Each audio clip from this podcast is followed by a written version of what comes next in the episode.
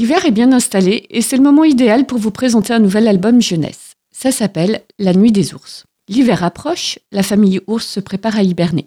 Mais Ti Ours ne veut pas aller dormir. Six mois, c'est beaucoup trop long.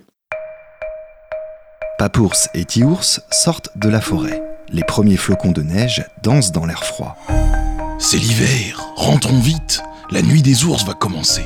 Non, j'ai pas envie Six mois, c'est trop long Les ours hibernent, fils. C'est comme ça. Alors je ne suis plus un ours Moi, je veux être un pingouin C'est un album que l'on peut lire aux enfants dès 3 ans. À travers l'histoire de Ti-Ours, l'auteur Sylvie Arnoux aborde tout en douceur le thème de la sieste. Pas toujours facile de faire dormir les enfants alors qu'ils ont tant à faire pour explorer le monde. Les enfants et parents dyslexiques peuvent lire cet album avec facilité grâce à la police de caractère utilisée. Le texte est écrit en Open Dyslexique qui a la particularité d'avoir les bases des lettres plus épaisses que sur une police d'écriture classique. Cette présentation permet de stabiliser les lettres dans leur position initiale et elle est donc idéale pour les lecteurs qui ont tendance à les voir pivoter et bouger.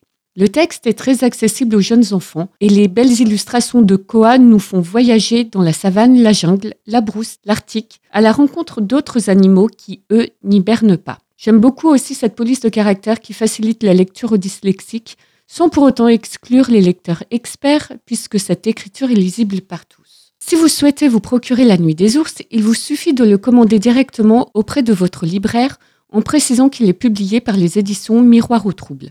Vous le trouverez en vente à un prix de 15 euros. Et si vous recherchez des ouvrages écrits en open dyslexique, faites un petit tour sur le site de livreaccès.fr ou réécoutez les petites histoires sur vivrefm.com.